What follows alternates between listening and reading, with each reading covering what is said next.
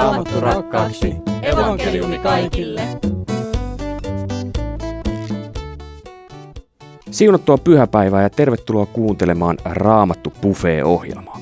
Tämän ohjelman tuottaa Suomen evankelis-luterilainen kansanlähetys. Minä olen Mika Järvinen ja juonnan tätä ohjelmaa. Mutta yksin en ole täällä studiossa. Ketä täällä on, niin se selviää aivan pian. Ää, nyt Raamat Buffeessa saamme viettää kolme varttia tutkien raamattua ja käsittelemme pyhäpäivän tekstiä ja sen teemaa. Ja täällä studiossa on tänään Ilkka Rytilahti. Tervetuloa. Kiitos. Mikäs olikaan sun noin niin kuin titteli virallisesti? Käytetään valtakunnallinen raamattukouluttaja. Raamattuopettaja voisi olla ehkä parempikin vielä. Eli normaalioloissa kierrät paljon ympäri Suomea. Joo, mutta nyt on paljon nopeampi nyt netin kautta, niin kuin ilmestyn siellä, täällä ja tuolla. Joo, kyllä. Eli oot paljon tehnyt sitten nettiin tässä. No, tilanne on tällainen, että mm. livenä paikan päällä ne mahdollisuudet aika nollassa mm. ymmärrettävästi olleet. Minkälainen kokemus se on ollut sulle itsellesi? Tota, ihan mielenkiintoinen ottaa tekniikka hallintaa ja tuota, tulla sen kanssa sinuksi ja sitten niin kun sisäistää tämä itselleen, niin se on ollut ihan mielenkiintoinen prosessi. Kyllä siinä huomaa, tuota, että kun muutaman tunnin opetat tietokoneen ruudun äärellä, niin se on henkisesti tyhjentävämpää kuin mitä olla siellä ihmisten edessä. Mm. Toinen keskustelija täällä on Ari Salminen. Maahanmuuttotyö on sun vastuualue kansanlähetyksessä. Kyllä. Niin millä tavalla sä oot pystynyt tällä hetkellä nyt tekemään tätä sun työtä? No, mulla on toimisto tuolla Turussa ja aika paljon mun työssä on tämmöistä niin kuin käännöstyötä, että käännetään esimerkiksi turkin kielelle niin luterilaisia kirjoja, niin siitä on, sitä on pystynyt tekemään ihan hyvin siellä toimistolla. Ja sitten tämmöisiä netti, nettitapahtumia on ollut nyt ehkä enemmän kuin aikaisemmin. Ja sitten jonkin verran on, on tota, tästä poikkeustilasta huolimatta niin sekä puhelimitse että, että ihan livenäkin ollut mahdollisuus paikallisia turkkilaisia ystäviä kuitenkin siellä Turussa päin tavata, että ei ihan nollassa ollut. Mm. Että kuitenkin pientä tällaista kapinaa tätä, tätä koronapoikkeustilaa vastaan on harjoitettu. Niin ja sähän oot ollut ulkomaillakin töissä. Kyllä, joo. Monesti sellaisilla ihmisillä on tietty tottumus jo siihen, että ei tapaa ihmisiä ja joutuu sähköpostin kautta olemaan yhteydessä. No niin, se varmaan on ollut tässä työn, työn kuvassa koko, kaikki nämä vuodet tämä enemmän tai vähemmän tällaista, mm.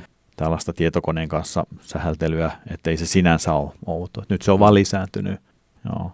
Anne Takala, sä tulet Päijät-Hämeen kansanlähetyksestä ja nyt oot opettamassa täällä. Tervetuloa. Kiitos paljon. Millä tavalla teidän piiri, Päijät-Hämeen kansanlähetys, on reagoinut tähän koronatilanteeseen? No, tällä netillä ollaan reagoitu, että mun esimerkiksi kaikki neljä mun raamattupiiriäni, joista kolme on maahanmuuttajille, niin, niin ne, ne kaikki nyt pidän sitten netissä. Mutta, mutta seurakunnan tilaisuudethan on peruuntunut, kun seurakunta on ne peruuttanut.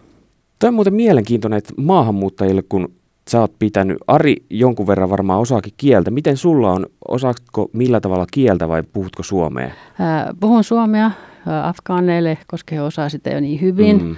Arabeille englantia, mutta sitten näitä, että et, et jos mun pitäisi opetella joku, niin mun pitäisi miettiä, että mikä kieli se olisi, koska sitten mulla on myös kurdien raamattupiiri ja nämä kurdit puhuu sorania. Että mm. Mä oon nyt toistaiseksi todennut, että kun mulla ei ole kauheasti aikaa kieliopintoihin, niin mä, mä pitäydyn näissä, koska mulla on aina sitten, kun on tarvinnut, niin ollut myös hyvä tulkki saatavissa. Joo, tarkoitus ei ollut kritisoida niin. kielitaitoa, vaan kysymys on ehkä siitä, että millä tavalla se muuttuu, kun ruudun välityksellä on suhteessa taas siihen, että naamatusten niin se kommunikointi? No, mulla... Ihmisten kanssa, jotka ei osaa sam- samaa kieltä.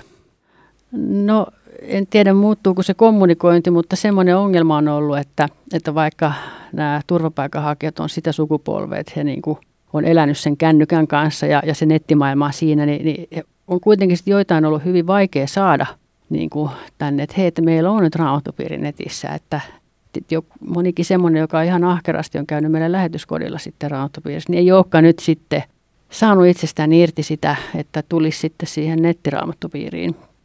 Toisaalta sitten toinen puoli on se, että sitten semmoiset jotkut, jotka ei ole pystynyt osallistumaan, esimerkiksi yksikin muutti tuonne pääkaupunkiseudulle ja kyseli multa, että hei, että tiedätkö Anne täällä mitään päivällä kokoontuvaa raamattupiiriä afgaaneille. ja, ja sitten totesin, että valitettavasti en tiedä, oli jotain tiedustella, että hei, no sitten tuli tämä poikkeustila ja sitten mä saatoin ilmoittaa, että hei, nyt meillä onkin sitten oma, että pääset omaan raamattupiiriisi nyt netin kautta. Kannattaa seurata näiden henkilöiden tota, toimintaa tilaamalla esimerkiksi heidän uutiskirjeitä ja tietysti rukoilemalla heidän puolesta. Ja nyt voitaisiin tehdä niin, että jos Ari voit johdattaa meidät alkurukoukseen tässä. Rukoillaan. Rakas taivaallinen Isä, kiitos siitä, että saadaan olla Jeesuksen nimessä tässä koolla. Rukoillaan, että sinä nyt siunaisit ihmisiä, jotka kuulevat tätä ohjelmaa radioidensa ääressä ja netin kautta ja myös meitä täällä, täällä studiossa tätä ohjelmaa tekemässä. Rukoillaan, että sinun sanasi saisi avautua meille kaikille. Rukoillaan, kun aihe on kerran pyhän hengen odotus, että pyhä henki saisi oikein elävällä tavalla kirkastaa meille Jeesusta Kristusta vapahtajana, että me ymmärtäisimme, missä meillä on, missä meillä on apu ja turva, kun synnit syyttävät ja omatunto syyttää. Auta meitä aina pakenemaan Jeesuksen luokse. Siunaa tämä ohjelma ja kaikki tässä nyt. Jeesuksen nimessä, amen. Joo, tämän päivän teema on tosiaan, niin kuin sanoit, pyhän hengen odotus ja tähän on ollut tapana aina alkuun lukea täältä kirkkovuosikalenterista, mitä siellä lukee aiheesta. Ja siellä lukee tällä tavalla. Ennen taivaaseen astumistaan Kristus lupasi omilleen pyhän hengen ja kehotti heitä odottamaan tämän lupauksen täyttymistä. Kristuksen lupaama pyhä henki luo yhteyden taivaaseen astuneen Herran ja opetuslasten välille. Karkottaa pelon ja tekee kristityt osallisiksi Kristuksesta ja hänen lahjoittamastaan pelastuksesta. Pyhä henki vakuuttaa kristityille, että he ovat Jumalan lapsia ja saavat Jeesuksen tavoin kutsua Jumalaa nimellä Abba, Isä. Minkälaisia ajatuksia tämä teema herättää teissä? Voitko Ilkka vaikka lyhyesti sanoa ensiksi? Toi Abba Isä on juutalaista kulttuurista katsottuna niin semmoinen hyvin intiimi ilmaisu. Oikeastaan kun Jeesus käytti sitä, niin hän käytti sen niin kuin vielä syvemmällä, pitemmällä menevällä tavalla kuin mitä sen ajan tota, ihmiset oli käyttäneet. Se oli niin kuin etäisempiä, tavallaan niin kuin etäisen kunnioittavampi sitten se. Mutta Jeesuksella oli tämä läheisyys. Se on myös niin kuin ihana ja, ja tota, mahtava todellisuus, meillä on niin kuin Jeesuksen kautta niin kuin pääsy Jumalan luo, että hän on isä. Ja vaikka meidän maalliset isäsuhteet ei ole aina alkuunkaan sellaisia, tuota, että, että sen pohjalta voisi sitten niin kuin mieltää, mitä taivaallinen isä on, niin tuota, se, missä maalliset isät epäonnistuu, niin siinä taivaallinen isä ei epäonnistu. Et siinä on elämänmittainen niin kuin suhde löydettäväksi ja, ja elettäväksi. Mitäs Ari?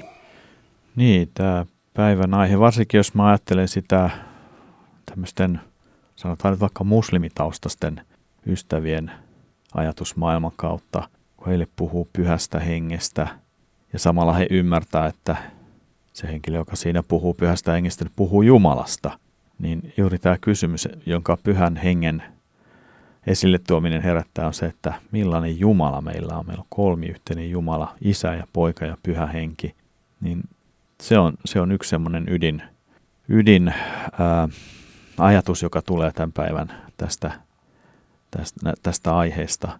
Ja niinhän se on, että jos ei Pyhä Henki kirkasta meille, millainen Jumala on, niin jos, jos tämä niin tämä palikka puuttuu, niin silloin Jumala jää meille etäiseksi ja Jumala jää meidän oman järkemme niin kuin maalaamaksi silloin, että siitä puuttuu se jumalallinen totuus, jonka pyhä henki tuo. Että pyhä henki opettaa meille, että Jumala on yksi ja hän on samalla isä ja poika ja pyhä henki. Katsotaan, mitä siitä avautuu.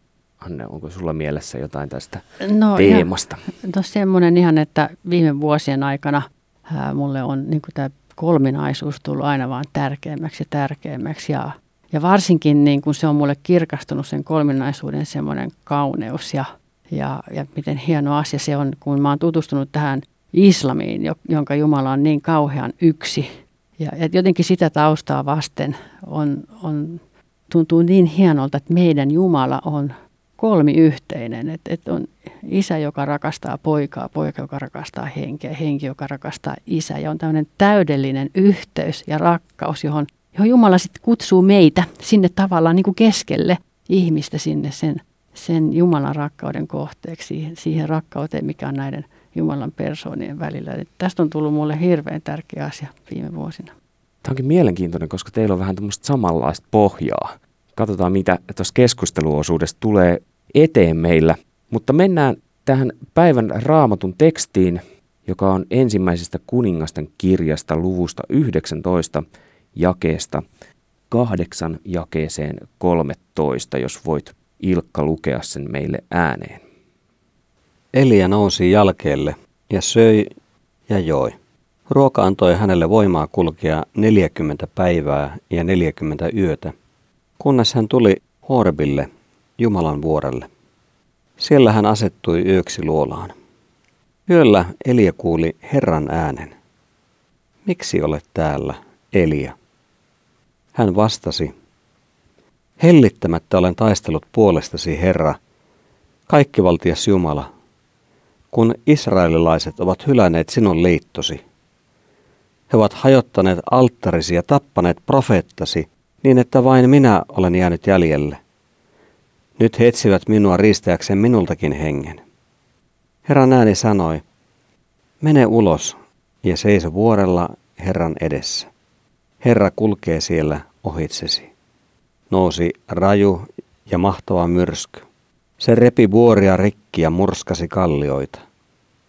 Mutta se kävi Herran edellä, myrskyssä Herra ei ollut. Myrskyn jälkeen tuli maanjäristys, mutta Herra ei ollut maanjäristyksessä. Maanjäristystä seurasi tulelieska, mutta Herra ei ollut tulessakaan. Tulen jälkeen kuului hiljaista huminaa. Kun Elia kuuli sen, hän peitti kasvonsa viitallaan, meni ulos ja jäi seisomaan luolan suulla.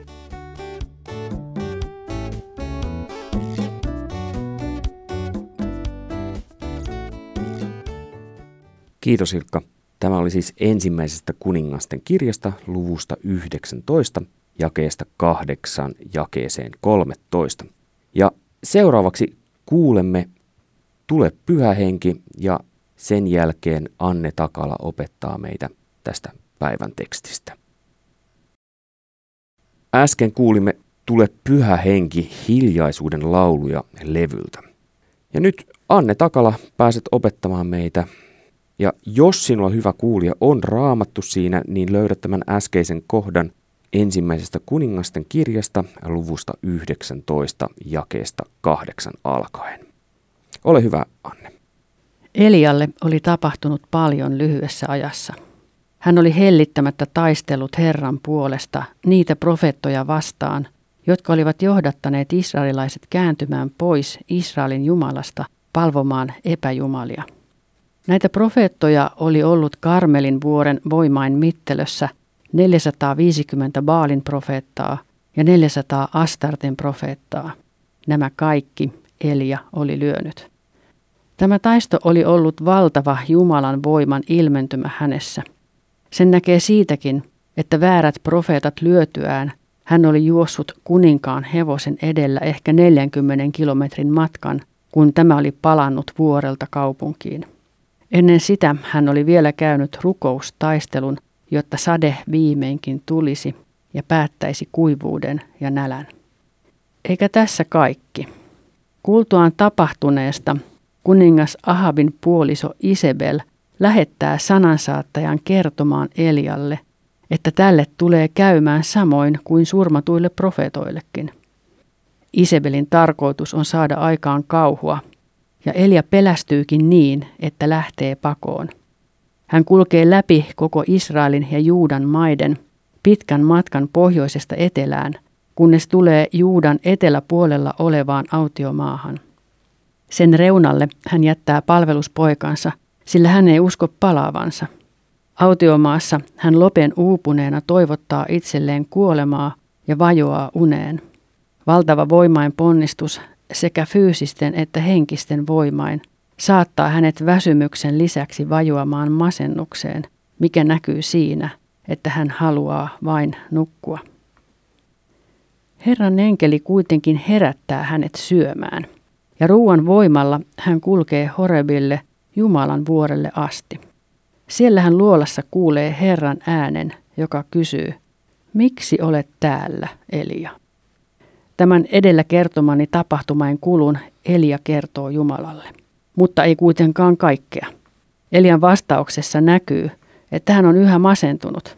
Hän ei mainitse mitään siitä, että väärät profeetat on nyt voitettu, eikä sitäkään, että Herran profeettoja on yhä jäljellä sata, sillä eräs Ahabille, Ahabin Herralle uskollinen palvelija on piilottanut heitä. Ei, Elia sanoo, että vain hän ainoana on jäänyt jäljelle, ja nyt hänenkin henkensä tullaan riistämään.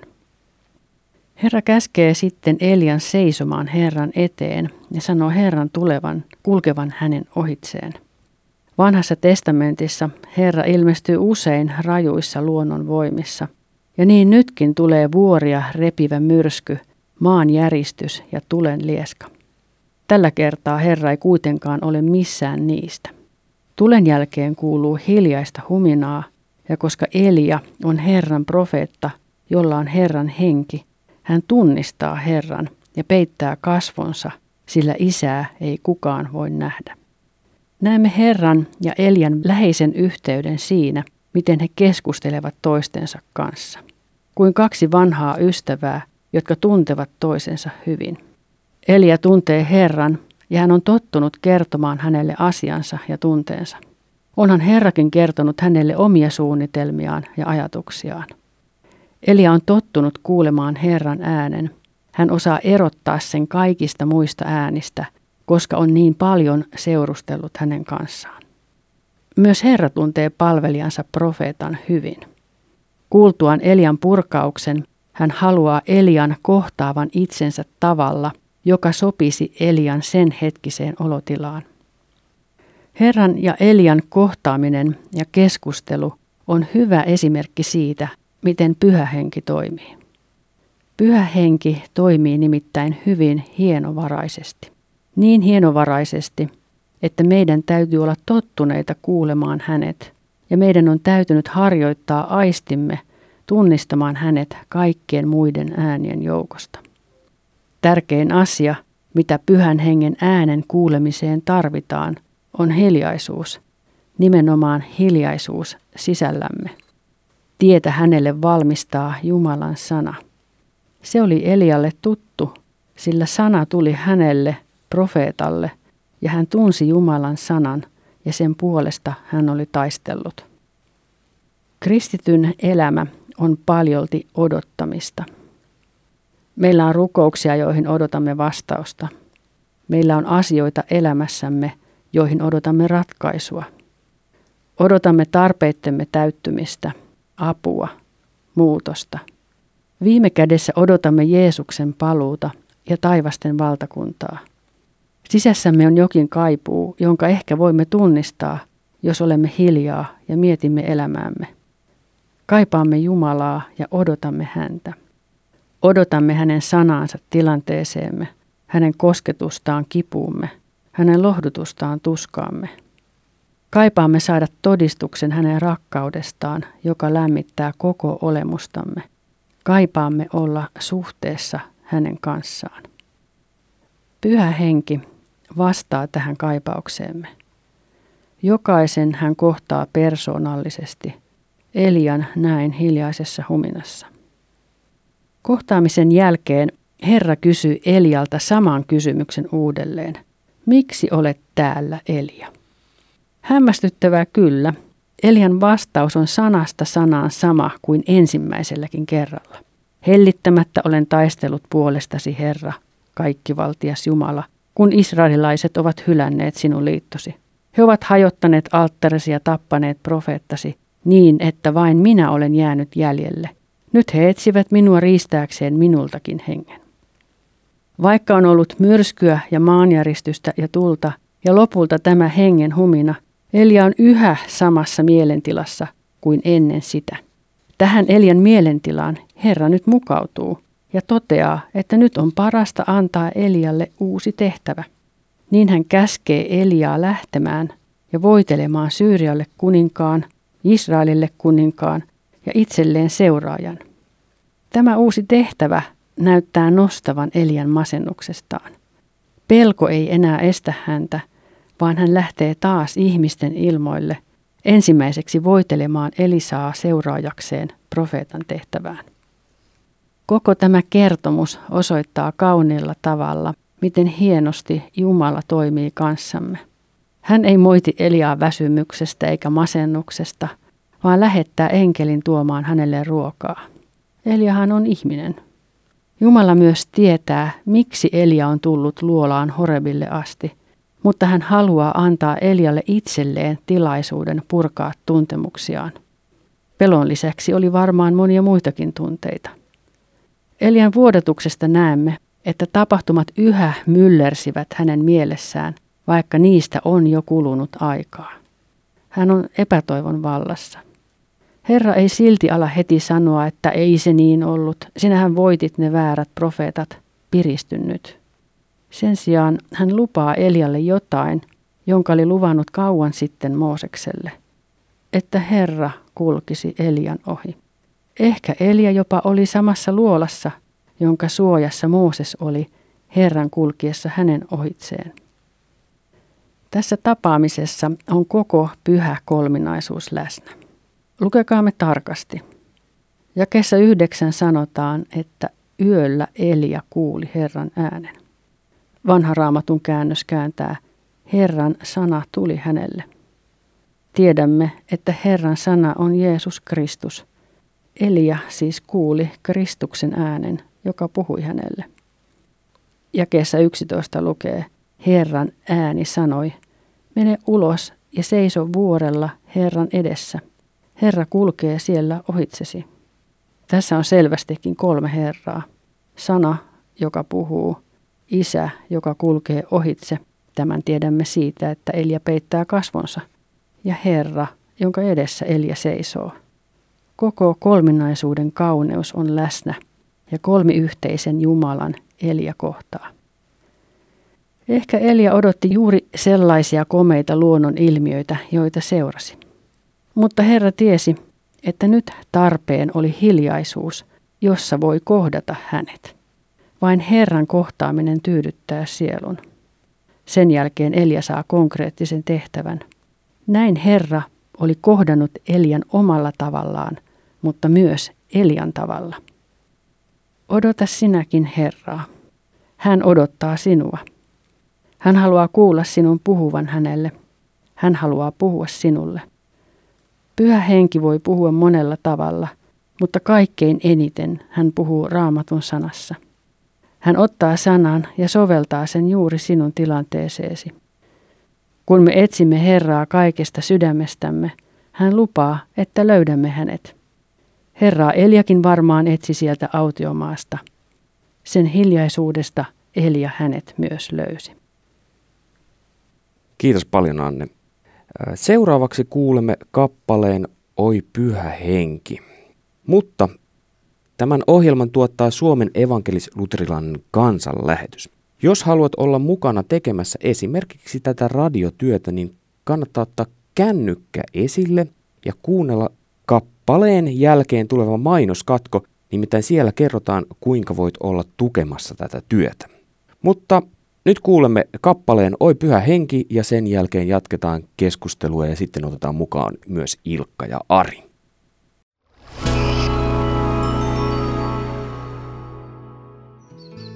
Ole suuressa tehtävässä mukana tukemalla kansanlähetyksen työtä kotimaassa ja ulkomailla. Soittamalla numeroon 0600 190 90 tuet työtämme niin lähellä kuin kaukana. Puhelun hinta on 20 euroa 45 senttiä. Anna lahjasi numerossa 0600 190 90. Kiitos lahjastasi. Se on suuri Jumalan valtakunnassa.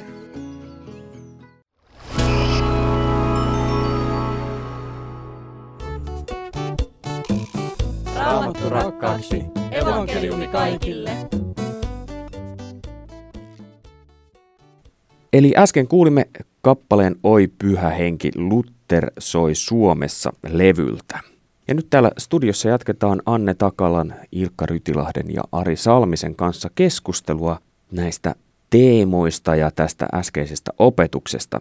Täytyy sanoa, että 40 kilometriä juoksua hevosen edessä, niin miksei tästä ole tehty oikein ison luokan elokuvaa? Siis muutenkin tämä kohta, niin tämä on ihan suoraan semmoinen skripti elokuvalle, eli käsikirjoitus. Mutta mitä sulla tuli? Sulla tuli Ari varmaan jotain vähän fiksumpaa mieleen kuin mulla äsken.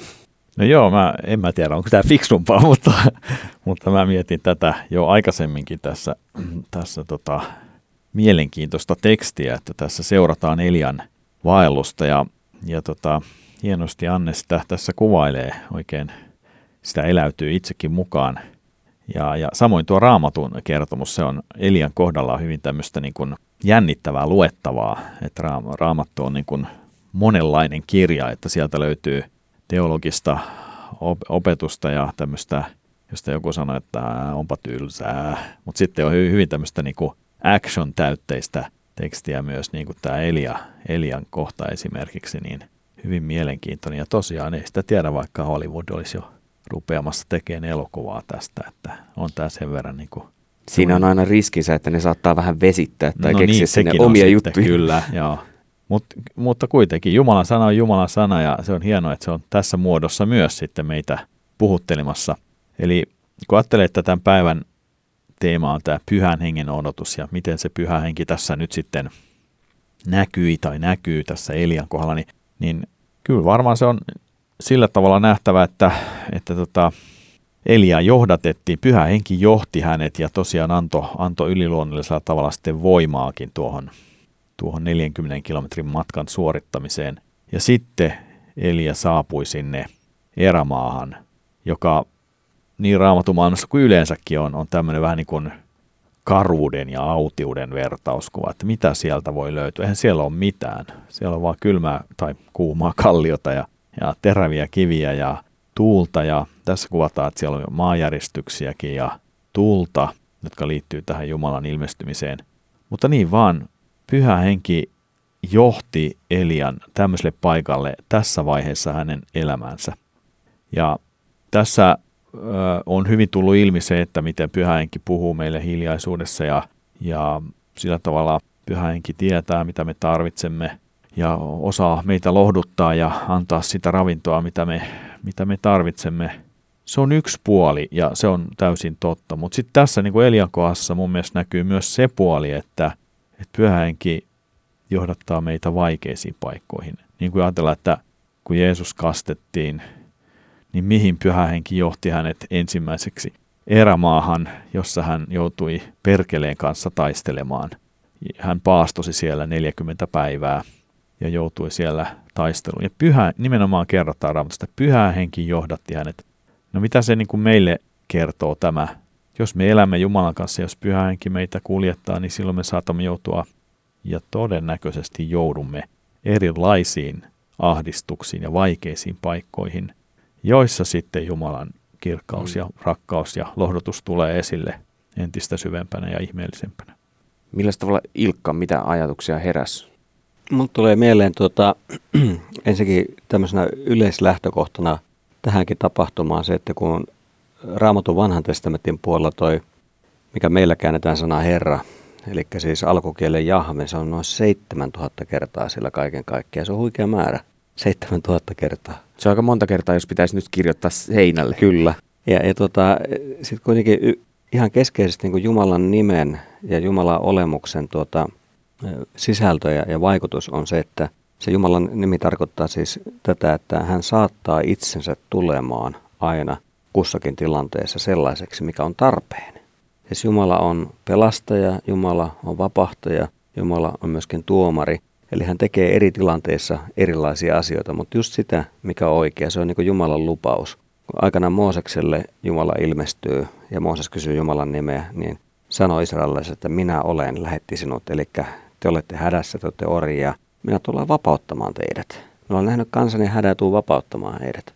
Ja nyt katsellaan tässä Eliaa, tuota, niin e, Elia on mennyt läpi aikamoisen mankelia ja kurimuksen. Sitä on vaikea inhimillisesti kuvitella tätä lähtökohtaa, että sä oot yksin, sulla on vastassa pataljoona pappeja, jotka palvelee toista Jumalaa ja jolla on yhtään lämpimiä ajatuksia sinua kohtaan. Niin jotenkin kammottavaa mennä tavallaan niin kuin näistä lähtökohdista, että olisi ihan kiva, että mulla olisi muutama niin kuin kaveri tässä edes tukenut, mä oon yksin. Mutta sitten hänellä oli elävä Jumala ja se ratkaisi tämän taistelun. Mutta samalla siis niin kuin tämä sisäinen maailma, mikä ihmisellä on tämmöisessä taistelussa, että kuitenkin on näkyvä maailma ja se vaikuttaa. Ja sitten on se näkymätön, josta Elia saa voimansa ja tukensa, niin tuota, kyllä tässä jännitteessä Elia osoittautui todella inhimilliseksi ihmiseksi ja sillä tavalla rajalliseksi ihmiseksi. Ja se mikä tässä on, on hienoa on, on se, että niin kuin Jumala on tavattoman hienotunteinen ja kärsivällinen. Ja Jumala ei lähde tässä niin kuin e- Elian kanssa niinkään näitä asioita käymään läpi, siis sillä tavalla, että miten mahtavia asioita tapahtui. Saavutettiin hienoja, vaan Jumala on kiinnostunut tästä ihmisestä. Jumala haluaa olla tämän ihmisen kanssa. Minusta jotenkin niin kuin tavattoman suloista ajatella, että kun Raamaton alussa ihmisen ja Jumalan suhde on harmoninen ja se on ehjä. Ja se ympäristö on paratiisi ja sillä Jumala kohtaa ihmisen, ihminen kohtaa Jumalan. Ja nyt paratiisi on kaukana, nyt on autiomaa ja nyt on tuota vihamielinen kuningatar, murhahimoinen, joka uhkaa henkeä. Ja sitten Elia on joutunut yksinäisyyteen ja tosiaan sitten vielä luolaa. Voisi ajatella, että tämä on mun profeetan uranin huippu, että mä oon täällä luolassa, mä oon täällä montussa yksin. Että tätäkö tämä on? Niin sitten se on ihanaa, että siis siellä kun sä ajattelet olevasi kaiken erässä mielessä menettänyt, vaikka hän oli voittanut, mutta hän kuitenkin niin ajatteli, että ei tästä ole mitään hyötyä, että kohta tämä kuningatar teilaa minut. Hänhän oli siis Foinikialaisen Etbaalin kuninkaan, joka palveli Baalia. Ja myöskin tämä hänen tyttärensä oli intohimoinen Baalin palvelija ja sitten myöskin halusi tämä uskonsa saattaa Israelissa niin hallitsevaksi. Ja sillä, sillä vimmalla sitten Isabel myöskin Elia henkeä tavoitteli. Mutta Jumalalla taas on, on toiset suunnitelmat ja Jumala siis ymmärsi, että nyt tarvitaan tämmöinen taktinen vetäytyminen. Ja näissä tilanteissa tapahtuu sitten ihmisen elämässä suuria asioita. Ei vaan raamatun henkilöiden kohdalla, vaan mä ajattelen myöskin, myöskin omaa aikaamme ja, ja omaa elämäämme, että, että meillä voi olla niitä hetkiä, tilanteita, jolla mekin joudutaan hyvin ahtaalle. Ja meillä on omat kamppailumme ja myöskin inhimilliset heikkouden hetkemme. Mutta Jumala on luvannut, että hän on meidän kanssamme uskollinen. Niin Ari, mitä mieltä olet? Pitäisikö meidänkin kysyä aina välillä toi, mitä Herra kysyy tuossa Elialta, että miksi olet täällä? Se on kolme sanaa, mutta aika, aika pysäyttävä kohta. Ainakin itselle jotenkin. Että miksi olen täällä? Niin. niin, kyllä varmaan se olisi aika, aika tervehdyttävää että niin kuin yleensä, yleensä meidän elämä on sellaista, että se, se tota, kerää itselleen ympärilleen kaikenlaista roinaa ja, ja tekemistä ja näin, ja me ei ehditä pysähtymään. Mutta onneksi sitten on myös, mä juuri nyt lukemassa semmoista yhtä kirjaa, niin Lutherin katekismuksesta ja, katekismuksesta ja erityisesti käskyistä, niin siellä tämä kolmas käsky, muista pyhittää lepopäivä, niin niin se on tavallaan joka viikko semmoinen kohta, jossa sä kysyt, miksi olen tässä, isä. Silloin kaikki muut jää pois ja se, se, niin kuin se pyhäpäivä, joka niin kuin Lutherin sanan mukaan, että meidän tulee, tai me emme saa halveksia Jumalan sanan saarnaa, emmekä hänen sanansa suurin piirtein noin menee, niin se päivä on varattu sille. Ja, ja silloin mä kysyn, että miksi mä olen tässä. Sehän on juuri oikea tapa kohdata Jumalan sana, miksi mä olen tässä, Herra, puhu sinä mulle. Ilkka, vielä äsken sanoit, että 7000 kertaa Jahve mainitaan vanhassa testamentissa, mutta entäs pyhä henki, kuinka usein se mainitaan sille selkeästi, että huomaa, että tässä näkyy? Lyhyesti, kiitos. Mm, pyhä henki, en, en siis kappalemäärä osaa sanoa, että paljonko sana ruoh esiintyy tuolla, mutta sitten näissä yhteyksissä, missä Jumalan henki tai ruoha esiintyy, niin nehän on siis vanhan testamentin puolella sillä tavalla vielä ikään kuin ennakkoa siitä, mitä sitten uuden testamentin puolella on. Ja siinä tarkoitan tällä tavalla, että jotkut viittaukset henkeen on, on semmoisia, jossa tämä hengen persoona, persoonallisuus on ikään kuin kätketympi. Ja sitten on semmoinen, jossa se alkaa olla, olla selkeämpi. Kolmenaisuuden, sehän me tavataan jo ensimmäisen Mooseksen kirjan heti alussa. Alussa, eli se sana alussa, Paavali selittää sitä kolossalaiskirje 1.15 eteenpäin. Eli Kristuksessa on kaikki luotu.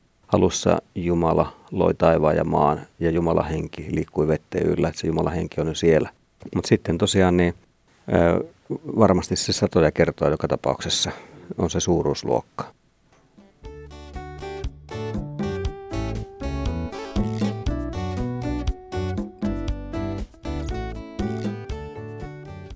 Ensi viikolla itse asiassa jatketaan taas pyhästä hengestä vähän erilaisella otsikolla, mutta tässä lopussa on yleensä ollut tapana, että opettaja saa lyhyesti vielä vähän niputtaa tätä teemaa ja asiaa, niin mitä sulla Anne tulee mieleen?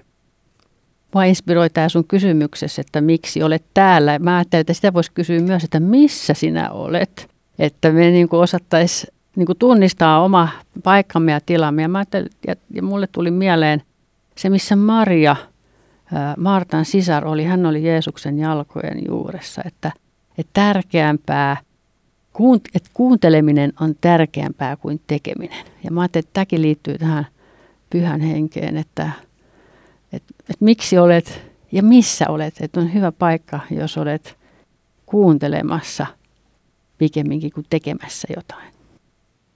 Niin onko tämä ehkä semmoinen suomalaisilla aika tyypillinen, että tehdään No joo, tuntuu ainakin, että se on kansanlähetyksessä hyvin tyypillinen, että kansanlähetyksessä sitä arvostetaan tosi paljon, että se on hyvin hyvin edustettu täällä.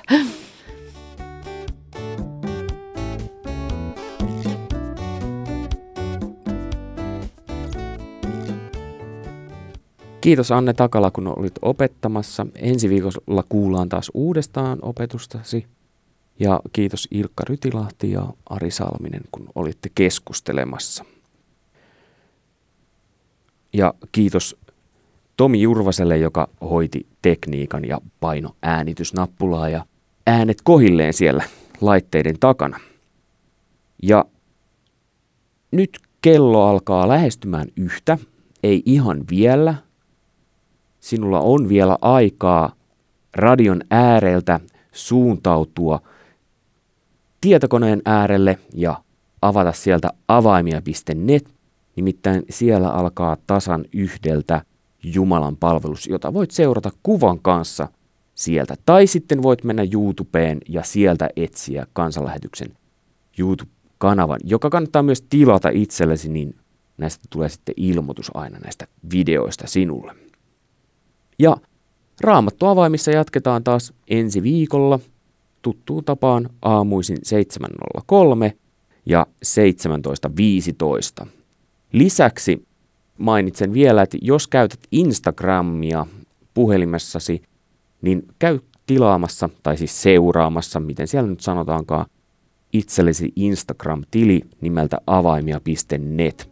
Sinne tulee aina tietoa myös näistä radio-ohjelmista. Minä olen Järvisen Mika ja toivotan sinulle hyvää viikonlopun jatkoa. Moi moi!